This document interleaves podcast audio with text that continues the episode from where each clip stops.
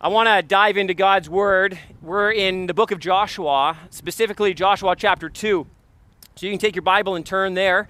And Joshua chapter 2 is a fascinating chapter. It really is an amazing story that we read in God's Word. It's a story of redemption.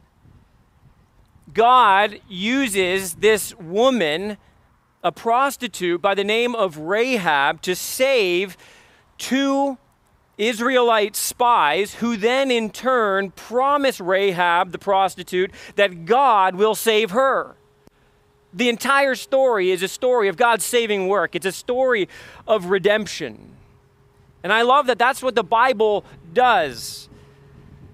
This story is an illustration of the simple fact that we see all throughout the pages of Scripture that God saves sinners.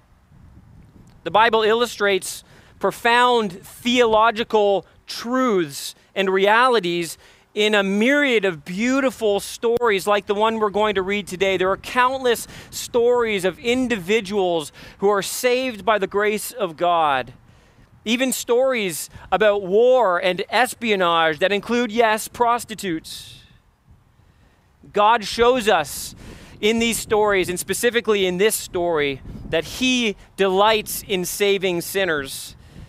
And I hope that when you hear that statement, that God delights in saving sinners, that that's not lost on you or that it doesn't sound like some Christian cliche that you've simply gotten used to.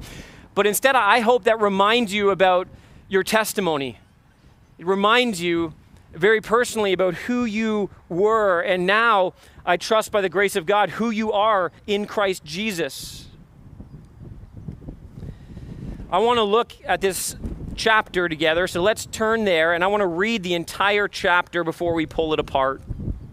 It says this in Joshua, the son of Nun sent two men secretly from Shittim as spies, saying, Go view the land, especially Jericho.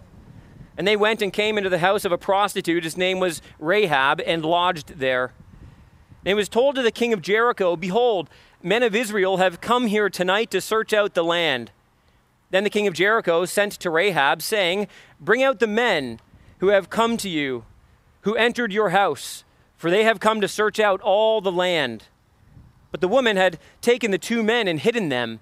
And she said, True, the men came to me, but I did not know where they were from. And when the gate was about to be closed at dark, the men went out. I do not know where the men went. Pursue them quickly, for you will overtake them. But she had brought them up to the roof and hid them with the stalks of flax that she had laid in order on the roof.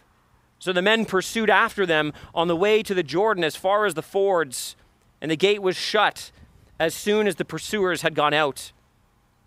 Before the men lay down, she came up to them on the roof and said to the men, I know that the Lord has given you the land, and that the fear of you has fallen upon us, and that all the inhabitants of the land melt away before you.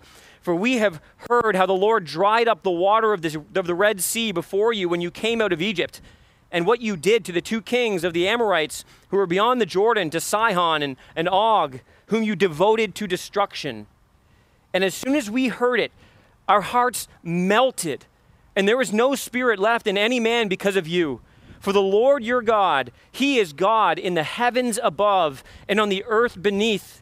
Now then, please swear to me by the Lord that as I have dealt kindly with you, you also will deal kindly with my father's house.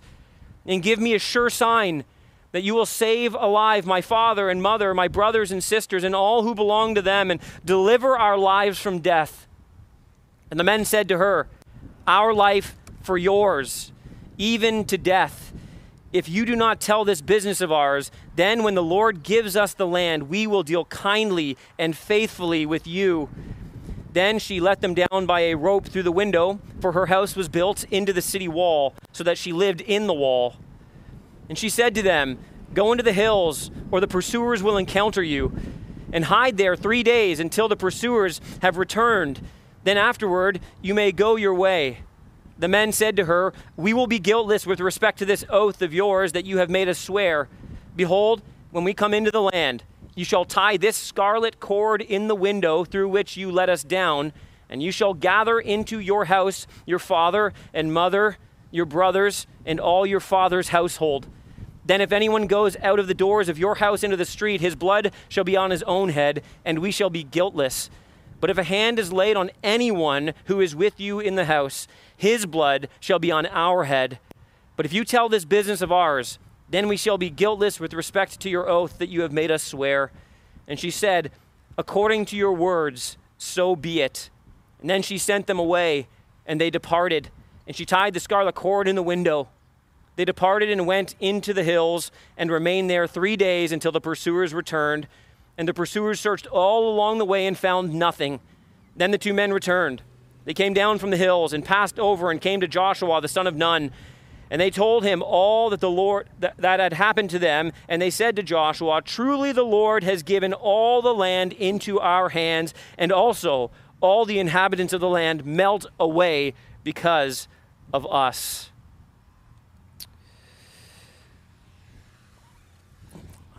I'm already losing things up here.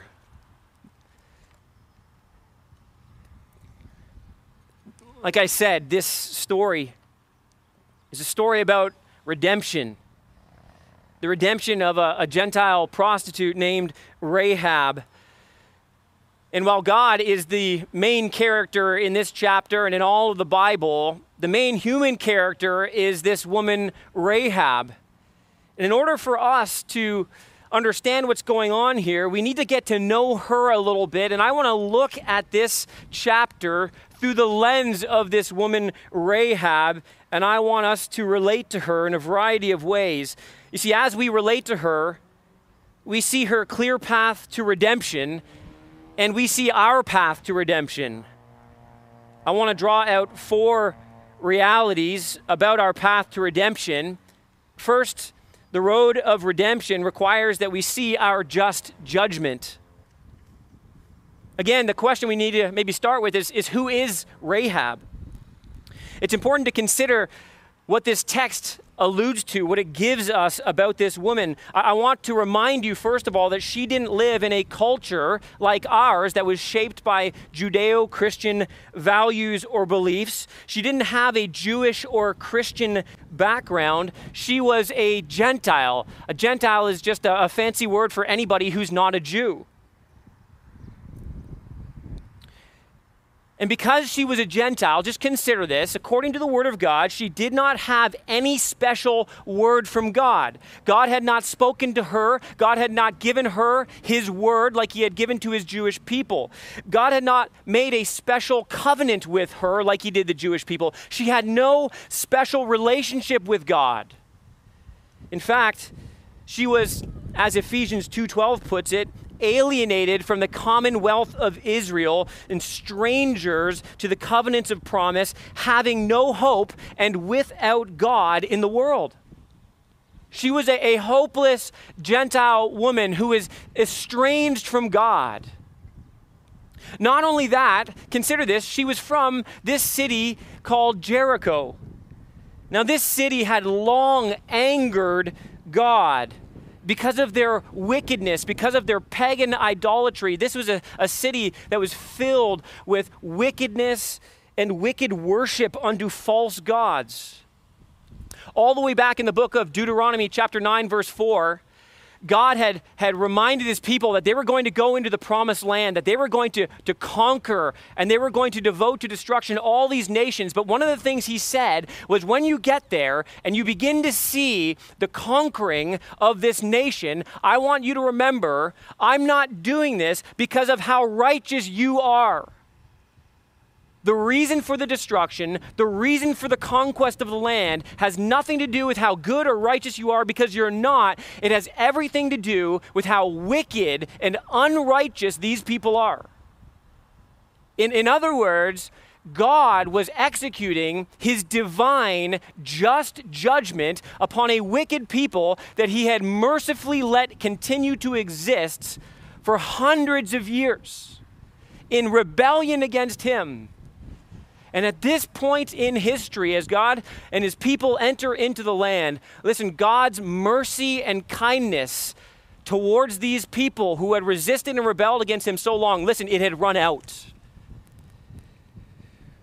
In just a few days, As we'll read in chapter 6 a little later, God will say that everyone Rahab had ever known, that she had ever grown up with, apart from her family, every person she had ever done life with, her entire culture, every place she had grown up living and existing and visiting, the entirety of it would be utterly devoted to absolute destruction, total judgment, no mercy. Not only that, Rahab herself was part of the problem. She's a Gentile woman, estranged and alienated from God. She lives in a wicked city, but she herself is not a righteous woman. The text identifies her as a, a prostitute. She's not even a stand up citizen in her own pagan nation. She runs a, a, tavern, which is why the spies go there in the first place, by the way. If you're practicing good spycraft and espionage, you don't go to the Capitol building, you go to the tavern. You go to the place where the riffraff of society tend to hang out because it's there that you have the potential to get good information. Rahab is part of the problem. She's a Gentile from Jericho, and she is a sinner. But I want you to see this very clearly. She is a person. She is a person. She had a father and a mother and, and sisters and brothers and extended family. And like all people, she was created by God and for God. And even in her godless condition, as Acts 17 tells us, she should seek God and perhaps feel her way toward Him and find Him. Now, after looking at Rahab, it should not be hard for us to be able to identify with her, to resonate with, with her, who she is, and, and what she lived in, and how she operated. We're not much different from her. Most of us here, maybe all of us, are Gentiles who came into this world with no home, with no promise from God, no guarantee that He would ever look upon us with any kind of favor or kindness. We were all, all of us, born into a world that is rebellious towards God that resists his authority, that resists his rule. We have all gone our own ways, and our world, it demonstrates this over and over in a variety of different ways. And our world, like Jericho, listen, is a place too that will be imminently destroyed by the just judgment of God. Paul says in first, excuse me, Second Thessalonians 1, verses 8 and 9, that Jesus will return and, and there will be flaming fire. He'll come inflicting vengeance on those who do not know God and on those who do not obey the gospel of our Lord Jesus. They will suffer the punishment of eternal destruction, Paul says, away from the presence of the Lord and from the glory of his might. This is, this is the just judgment that our world awaits and is coming one day soon, the scripture says. And not only that, listen, we have been a part of the problem. Every one of us are sinners just like Rahab. Every one of us, as Paul says in the book of Romans, has fallen short of the glory of God because of our sin. And according to Romans chapter 1, along with all of the world, we actually know deep down within us that we deserve God's just judgment. And yet, and yet, the good news is that we too are people created by God and to know God and to love God. And in our fallen state, though we were at one time alienated from Him. God made us to seek Him, to feel our way toward Him, and by His kindness and grace to even find Him and lay hold of Him. Paul says in Acts 17 that He is not far from any of us. You see, her problem is our problem. But that means as well that her solution is our solution like Rahab, the road to redemption requires, secondly, that we show our altered allegiance. So here's the question What did Rahab do? As we read through that passage, I want you to consider how she demonstrated or showed her altered or new allegiance. And, in all honesty, when you think of Rahab, like what do you what do you got to do to get yourself an entire chapter in the Old Testament? What do you got to do that's so special then to be referenced three times in the New Testament by different authors? You got to do something specific. What exactly did Rahab do to get this kind of credit or this kind of time in the Word of God? Here's the simple answer she showed genuine hospitality and kindness to God's people. That, that's what the book of Hebrews tells us she is praised for. Listen to Hebrews 11. It says, By faith, the walls of Jericho fell down after they had been encircled for seven days. By faith, Rahab the prostitute did not perish with those who were disobedient. Listen to this because she had given a friendly welcome to the spies. She showed unbelievable kindness to them. And you say, why is that such a big deal? Well, you can't miss this. In showing these spies kindness, consider this she is committing an incredible act of treason. They're in the midst of war. The armies of Israel are, are not far down across the Jordan. They can see them as they stand upon the wall. They are about to enter into a bloody war. She is betraying her nation, she is betraying her king. Right as the city is preparing to be attacked, she is in the midst of betraying them. And to elevate this, the seriousness of this crime, just consider what she says she knows of Israel in verse 10 and 11. She, she knows that this, this nation has been rescued by a God who performs miracles. She knows this God has parted the Red Sea. She knows this God has overcome two kings and their armies already prior to them coming into the land of Canaan. And the people, she says, listen, in the city of Jericho, they're melting in fear. Because they know that just outside their walls, the God who obliterates the world's superpowers as if they were a bunch of small children playing make believe war in the park with sticks is standing at their gate. The wrath of God and the destruction of God is imminently upon them. They are terrified because they know there is nothing they can do to stop it. All that stands between them and this army is a river. And they know that rivers don't stop this God. So while the, the sirens are going off, the city's on red alert, everybody's running around preparing for battle. Rahab welcomes the spies she treasonously turns her back. Listen, she turns her back on her nation, on her king, and on her gods, and she aligns herself with the people of God and the God of Israel. Word gets back to the king. Word travels fast. And they go to Rahab. The, the, king sends out some messengers to Rahab and they demand that she give them the spies, which would have been, by the way, the patriotic thing to do, but she doesn't. Why not? Because her allegiance had turned, her allegiance had completely shifted. And what she does next indicates this. It proves it, it shows it.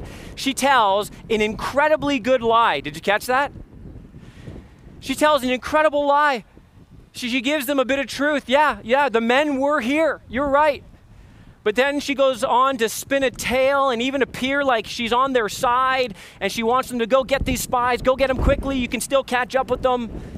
Meanwhile, these spies are lying on her roof under the sheaves of flax. And I want you to consider this they're listening to her.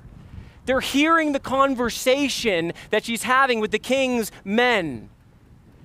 They are watching her prove her allegiance to the people of God and to the God of Israel. I want you to make a note of this it, it's clear in the story that she tells this lie because no other response would protect the spies. If she told the truth or if she said nothing, the indication from the text is that these men are dead. There's no way they make it out alive. It's kind of like a Corrie ten Boom during World War II, hiding Jews in her house, protecting them from the Nazis who were banging on the door. And I just want you to notice this that this woman, Rahab, she does this at great personal risk to herself. In aligning herself with God and God's people, she is willing, listen, to forfeit her life. If she is found out, it's almost certainly she would be executed. And I know what you're asking. Was it okay for Rahab to tell this lie? Some of you came this morning just to hear an answer to that question. It's been confusing you. And, let's be honest, listen, there have been ethicists and theologians who have debated the merits of this for centuries. People go back and forth on whether or not what she did was okay. There's, there's typically three kind of major views. I'll give them to you quickly. The first one is this that what she did was wrong, but it was necessary. So she, she, she shouldn't have done it, but she should have done it, and then she just asked for forgiveness later. The second view is that it wasn't wrong. It was actually right for her to do, okay for her to do, because she is being faced with two competing moral commands the command to preserve life, or the command to not lie. And so people call this the hierarchy of ethics. She was responsible to choose the greater good in this and to preserve their life. And so it actually makes it okay for her to do this. The third angle on this is that it was simply wrong. She shouldn't have done it, no matter what the cost. You say, well, which one is it? Well, I have an opinion on that, but I'm not going to share it with you. it's an important question, and it's one worth discussing, but in all seriousness, I'm not going to give you my opinion on that right now. Let me tell you why. Because it's not the point of this passage. In fact, as you go to the New Testament and you look at Rahab being praised, not one of the New Testament writers even comment on the morality of what she did in this situation. It's simply not the point. And I like what one commentator says. Dale Ralph Davis writes this. He says, It's tragic when people snag their pants on the nail of Rahab's lie, quibble endlessly about the matter, and never get around to hearing Rahab's truth, which the writer has conspired to make the center of the whole narrative. So I want to preach the point of this passage. I want to preach the point of this text. And I'm going to let you figure out what you want to believe on that issue about Rahab telling that lie. You see, what Rahab showed in her actions was that she had altered her allegiance. That's the point of the story. And she had aligned herself with God. And I just want to maybe apply this to your life and to mine. This is so critical to understand. You see, if you want to follow Jesus Christ, God is calling you to commit treason. He's calling you to, to commit treason if you ever want to experience the hope of redemption. He's calling you to, to commit treason against the gods of this world, against the ruler of this world, against the supernatural king, Satan of this world. He's calling you to commit treason against the kingdom of darkness. And he's calling you to show your allegiance to God alone.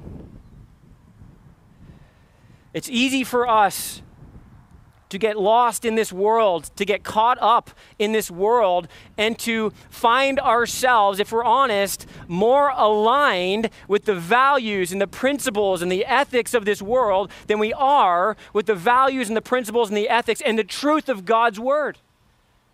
And God wants his people to stand out in this world. He wants his people, listen, to take the risk, to count the cost, and to prove by their life, by their actions, that their allegiance is to him and to him alone. That they have been transferred out of the kingdom of darkness into the kingdom of his beloved Son. That he and he alone is their ruler and their king, and they follow him, knees bowed Like Rahab, James tells us this. Rahab, it says in James 2:25, in the same way as uh, not also Rahab the prostitute, justified by works when she received the messengers and sent them out by another way. In other words, James, was arguing that uh, we're justified by faith, but listen, faith without works is what? It's dead. He says, look what she did. Her actions proved it proved what's most important about her life. It proved that her allegiance had been altered, and that gets us to the very point of this passage, and that is this listen, the faith of Rahab. And you see, the path of redemption requires that we, like Rahab, thirdly, state our firm faith. We declare it, we proclaim it. And by the way, this is true for all those who come to faith in Jesus Christ. Romans 10 19 tells us as much that if we believe in our heart and we confess with our mouth that Jesus Christ is Lord, then we shall be saved. There is a requirement, yes, to, to live our faith, but there is a requirement to state, to declare what we believe. So the question is what exactly did Rahab believe? What's the substance of her faith? Well, verses 8 through 14, they really form the heart of this chapter. They give us an incredible picture of her faith. Verse 8, we see this that she knew that Jericho would not have this land for long. She's come to share the faith of Israel, to believe that God had promised Israel this land. You say, why did she believe this? She'd seen the writing on the wall. We kind of already talked about that in verse 9, right? In 10. She says this For we have heard how the Lord had done all these things. She says, I've heard what's happened. And I see you on the other side of the river, and I know that God is giving you this land. She had come to see something of the power of God, to believe in the ultimate power of God. Verse 11 affirms this for us. Rahab affirmed that Israel's God had dominion, listen, over the realms of the heavens and the earth. And when she says this, you have to put this in context. She's acknowledging and declaring the supremacy of Israel's God over all creation. And by doing that, she was in effect declaring that gods, the gods that she used to worship, the gods of the Canaanite people, and there were many of them, that those gods were not worthy of worship and were in fact no gods at all. She's bowed the knee by faith to the one true and living God and is giving Him alone exclusive worship and total allegiance. And that's what worship is ultimately in the Christian life. That's what faith looks like exclusive worship to God, total allegiance to Him. She knows this God rules and reigns. And she knows this God is taking what is rightfully His, the land, she sees, she sees the armies advancing. She sees the conquest is inevitable and the God leading the charge is unstoppable. She sees that this God is giving this land to his children and he is going to judge and conquer his enemies. And by the way, if you're not a follower of Jesus Christ today, this is one of the very reasons you too should repent and believe. Jesus Christ, when he walked on this earth, he proclaimed this message repent and believe, for the kingdom of God is at hand. Repent and believe. Listen, why? Because there is a kingdom that's coming. Its advancement is absolutely sure. It's guaranteed. And, it began in one sense 2,000 years ago. It started with a man named Jesus Christ, the Son of God, God who came and took on flesh. Jesus Christ was nailed to a Roman cross, dying for the sins of humanity, for all those who would believe. He rose three days later from the grave, and in doing so, he was demonstrating that he was conquering sin and death. Colossians 2 tells us, listen, of the, the conquering advancement of the kingdom when it says that through the cross, Jesus disarmed the rulers and powers, the supernatural powers of this age. And then Jesus, he gathered 11 men together and he declared to them that all authority on heaven, in heaven and on earth has been given to me.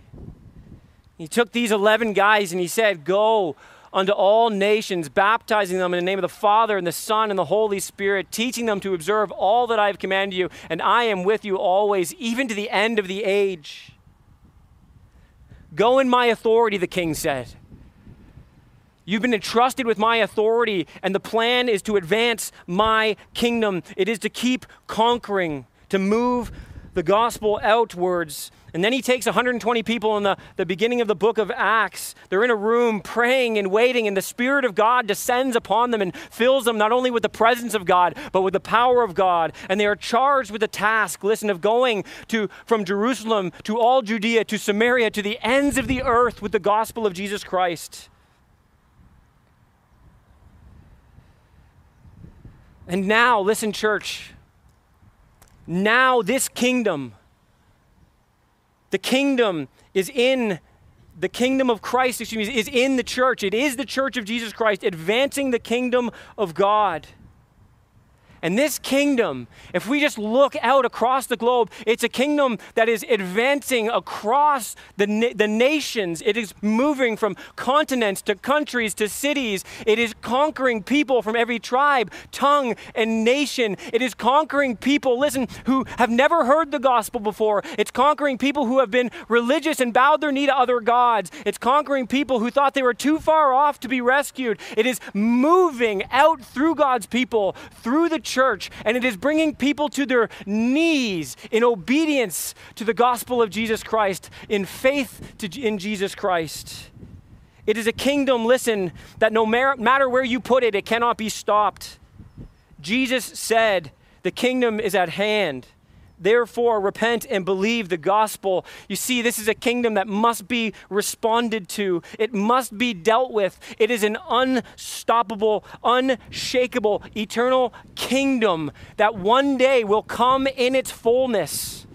Jesus Christ is returning, the book of Revelation says, with a sword out of his mouth, and he's coming to conquer his enemies and to establish his kingdom upon this earth in its fullness. She saw Rahab, the kingdom of God, advancing in her time. And she believed. Why did she believe and not everyone else? Everybody else had the same knowledge as her. We saw that the whole city is melting in fear. They, have they've, they've talked about, for 40 years, they've talked about this nation, Israel, who has a God who delivers them from the superpowers of the world, who just crushes the armies of Egypt, who parts the seas, who destroys kings and kingdoms. Why, why, why didn't they believe? See, the difference between the city of Jericho and this woman Rahab is that she saw his coming judgment. And she cried out while she had the chance. She says to them, Swear to me by the Lord. In other words, I know that if you swear by this God, it will be done. I see that this God is faithful. I see that this God is true. Be kind to me, she says. Save me, not just me. I love this my, my mother and my father and my families and their families, save us, please. You see, she cries out for mercy. And these, these men, these spies, these noble men, I love that. Listen to what they say Our life for yours, even unto death. We will deal kindly and faithfully with you as you have dealt kindly and faithfully with us. Church, there's a lesson here. There isn't a person alive who should not melt at the thought of the coming judgment of God. But so few cry out for mercy. Even in the end, this is, this is the sad reality of the book of Revelation. Even in the end, listen, while Jesus Christ is pouring out judgment upon the earth, the whole earth begins to shake. Rather than turn and run to Jesus and repent of their sins, the people crawl into rocks and beg that the rocks would fall on them and kill them. So few people cry out for mercy in the face even of coming judgment, even in knowing that judgment is coming. In church, we are given the task to proclaim that mercy is available. Jesus has not yet returned. That means mercy is available.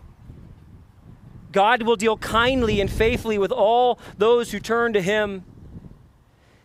And by the way, if you turn to Jesus, you can know for sure. I think of Rahab in this situation who, who had to put her hope in these men to trust that they were going to fulfill their word. You can know today that if you cry out for mercy, it is guaranteed you can know for sure that you will be saved. Not a single person who cries out for mercy and clings by faith to Jesus Christ and his finished work will be cast away. Not one will be lost. All will be rescued and redeemed because Jesus saves sinners. He saves all kinds of sinners. He saves prostitutes and murderers and thieves and liars and drunkards and greedy, selfish, God hating individuals. He saves them all the same way. He breaks them down, he exposes their sin, and then he draws them in and shows them the beauty of his saving grace in the gospel of Jesus Christ. All can receive mercy through Jesus. And that leads us to our final point. Our redemption requires that we savor our magnificent mercy. What we see unfolding in the end of the story is that Rahab sends these men out. They're spared, they're rescued, so to speak, by God and through the work of Rahab. And the spies make it back to Joshua and they let him know that certainly God, in his kindness, listen, God had already told them that the land was theirs. You can kind of see, like, why did they send the spies in? It's kind of like an added bonus. God, in his kindness, just affirms. Don't you see? Don't you see? I mean, you go in there and check it out for yourself. These people are melting in fear and they come back and declare, certainly God has given us this land. God is a faithful God. And I just want to draw out a few last thoughts for you as we close our time this morning. And I want to demonstrate to you God's magnificent mercy in the life of Rahab. And I trust that these things are true in your life too, if you're a follower of Jesus Christ. And I want to look at it like this I want to answer this question What does God give to Rahab? What does God give her? He takes this prostitute, this Gentile prostitute in the city of Jericho, and he gives her five things. Five things that he gives, I think, to each one of us as well by his mercy. The first thing he gives to her is salvation. He gives to her salvation by his grace. He saves her from the wrath of God, the just judgment of God that is going to be leveled out on this city. In Joshua chapter 6, we're going to read about it. The destruction that's coming, only Rahab and all of her house shall live. She had changed allegiances. And God commands that she be spared his wrath because she is now part of his kingdom. Paul writes this about all of us listening Christ Jesus in 1 Thessalonians 5:19 for God has not destined us for wrath but to obtain salvation through our Lord Jesus Christ. Jesus is returning and when he does, listen, here's the good news if you're in Christ his sword will not strike you because he struck his son in your place. Jesus received the justice of God, the wrath of God, the judgment of God, so that you and I could be spared and welcomed in as children. That is the hope of salvation, and that's what God gives to us. Secondly, he gives her and he gives us security. It's interesting that God not only saves her, but he doesn't cast her off. He doesn't make her move to another city once the conquest is over. He gives her a place among God's people. She becomes an Israelite. She's grafted in and she becomes a part of the family of God. She, she belongs with the people of God. Chapter 6 and verse 5 tells us that she lived in Israel to this day, to the day that this book was being written. Rahab lived there amongst the people of God. She did life with them. She fellowshiped with them. She worshiped God with them. She was embraced by them. I imagine she was celebrated by them for her work. God working through her to bring about his victory. And guess what? If you turn to Jesus Christ, you get that same security. God gives it to you. Jesus said it like this Can you imagine Rahab? Can you imagine everything being destroyed? Here's what Jesus says about the gospel Truly I say to you, there is no one who has left house or wife or brothers or parents or children for the sake of the kingdom of God who will not receive many times more in this time and in the age to come in eternal life. No matter what your past, He will give you a place amongst the saints. That's what He does for sinners. That's his magnificent mercy. Third, notice this he gives her a story. He gives her a story. I already mentioned she gets a whole chapter in the book of Joshua, and she can be referenced again in chapter 6. She's referenced three times in the New Testament. And my point in saying that is, is that he gives her something to do, he includes her in his grand story. She becomes an integral part in what God is doing to advance His kingdom and His glory. And this is what God does for everybody who bows the knee to Jesus. You get a part in His story. Your story becomes His story. I just want you to think about this for a second. This is so awesome. We, we at the beginning of this pandemic, we, we went through the book of Ruth. You remember that? Such a sweet time studying that book together. But can I remind you, in that book, Boaz, this man Boaz, he stands out as a, as a redeemer. He's a kinsman redeemer, and he's a, he's a figure that points us to Jesus. Jesus is, is like Boaz, Boaz is like Jesus. He saves those who are destitute and hurting and broken and lost and hopeless and helpless. Do you know whose womb Boaz was knit together in? Rahab's. No wonder Boaz was willing to extend mercy to a Gentile named Ruth. God takes this prostitute who had a sordid past and a broken lifestyle. He saved her and used her, and she even raises a biblical hero. And more than that, if you turn to Matthew and read the genealogy of Jesus, guess who is placed in the genealogy of Jesus? Rahab. God uses her not just to save his people, he uses her to bring about the Savior of the world. I wonder if Jesus had Rahab's eyes. Fourth, God gives her in his magnificent mercy, listen, as a standard, as a role model, as an example. God made Rahab a role model for every single Christian throughout the millennia. Hebrews 11, 30 through 31, we already read it. it. It talks about the faith of Rahab, that she is a part of the great cloud of witnesses that the church is to follow. Listen, that, that means this. Here's Rahab, this woman who's a prostitute, who's used by God, and now she's held up as a paradigm of the faith. And the Word of God says, look at her faith, have faith like that, trust God like that. And here's why that's so awesome and encouraging for you and I because no matter where you came from, no matter what your past is, you can be a role model for others in the faith. You can be an example for others to follow. You can be someone who makes disciples who look like Jesus Christ. It doesn't matter what baggage you come into the kingdom of God with, it doesn't matter how broken you come in.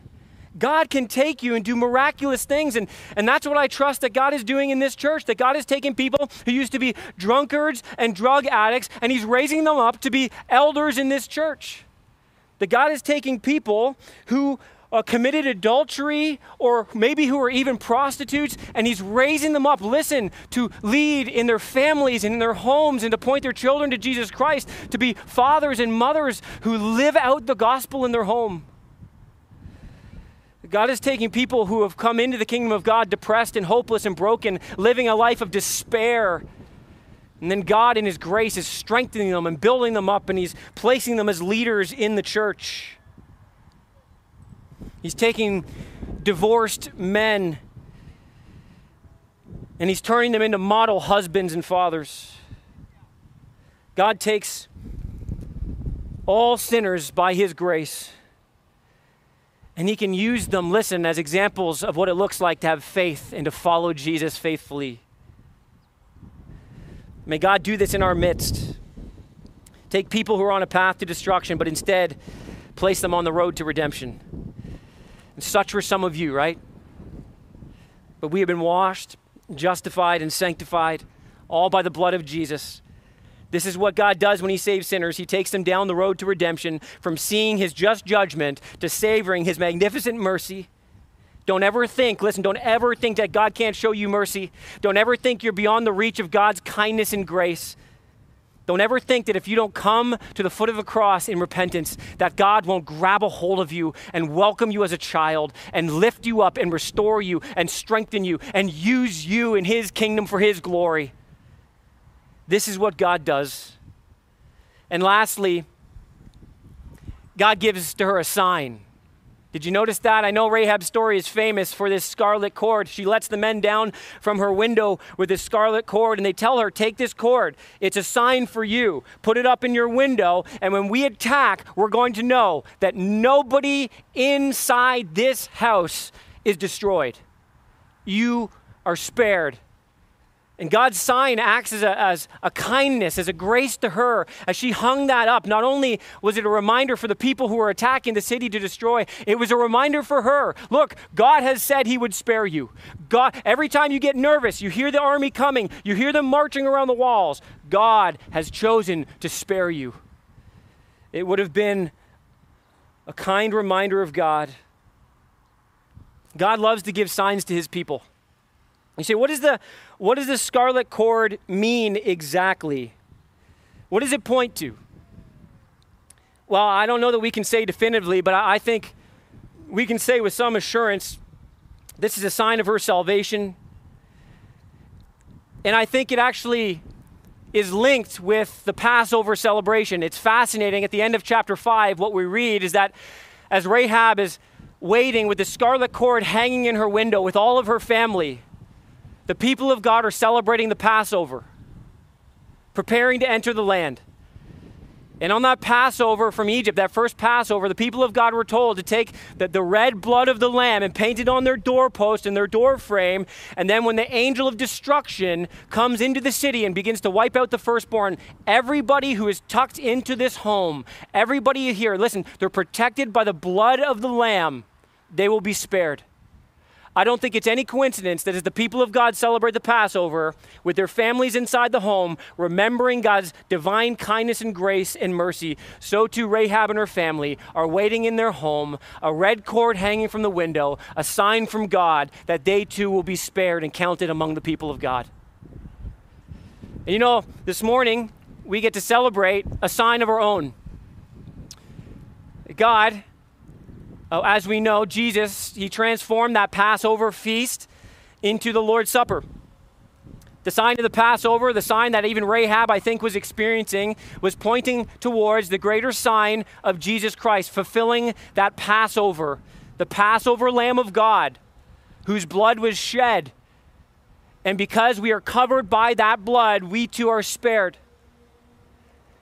His body broken for us, and this symbol, this sign is important. This is supposed to remind us of our salvation, to refresh our souls, to revive us, and to help us to hold fast and remember, listen, that our Lord is coming back. The final salvation is coming.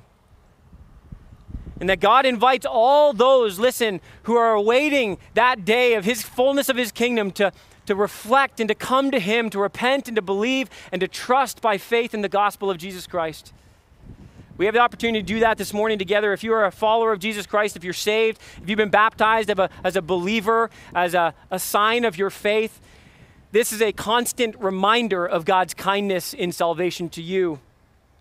There's uh, two pieces there that we want to be able to peel off. The first one gives you the wafer, the second one, the juice. So just be careful with that. And uh, one warning if you're not a follower of Jesus, please just let this pass. Just watch and observe. My prayer is that this sign is something that speaks to you about what God wants to do for you, the kindness and mercy that He wants to extend to you. And you are welcome to repent and believe today and find mercy and grace. And secondly, if you are a follower of Jesus, but you're living in willful sin, That is sin that you're unwilling to repent of. You know, you know it's sin, but you're choosing it over obedience to Jesus and over repentance. Just let this pass.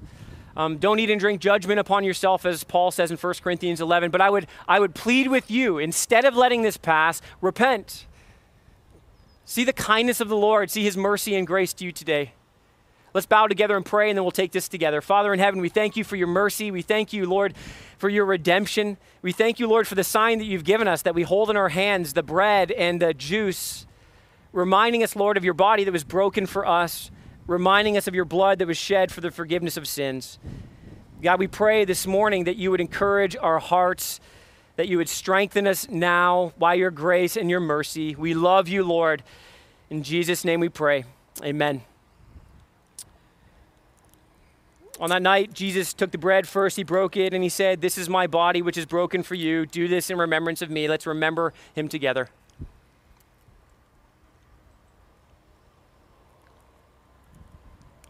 He took the cup in the same way, reminding them that this was a sign of the new covenant with his blood and the forgiveness of their sins. Let's remember that together.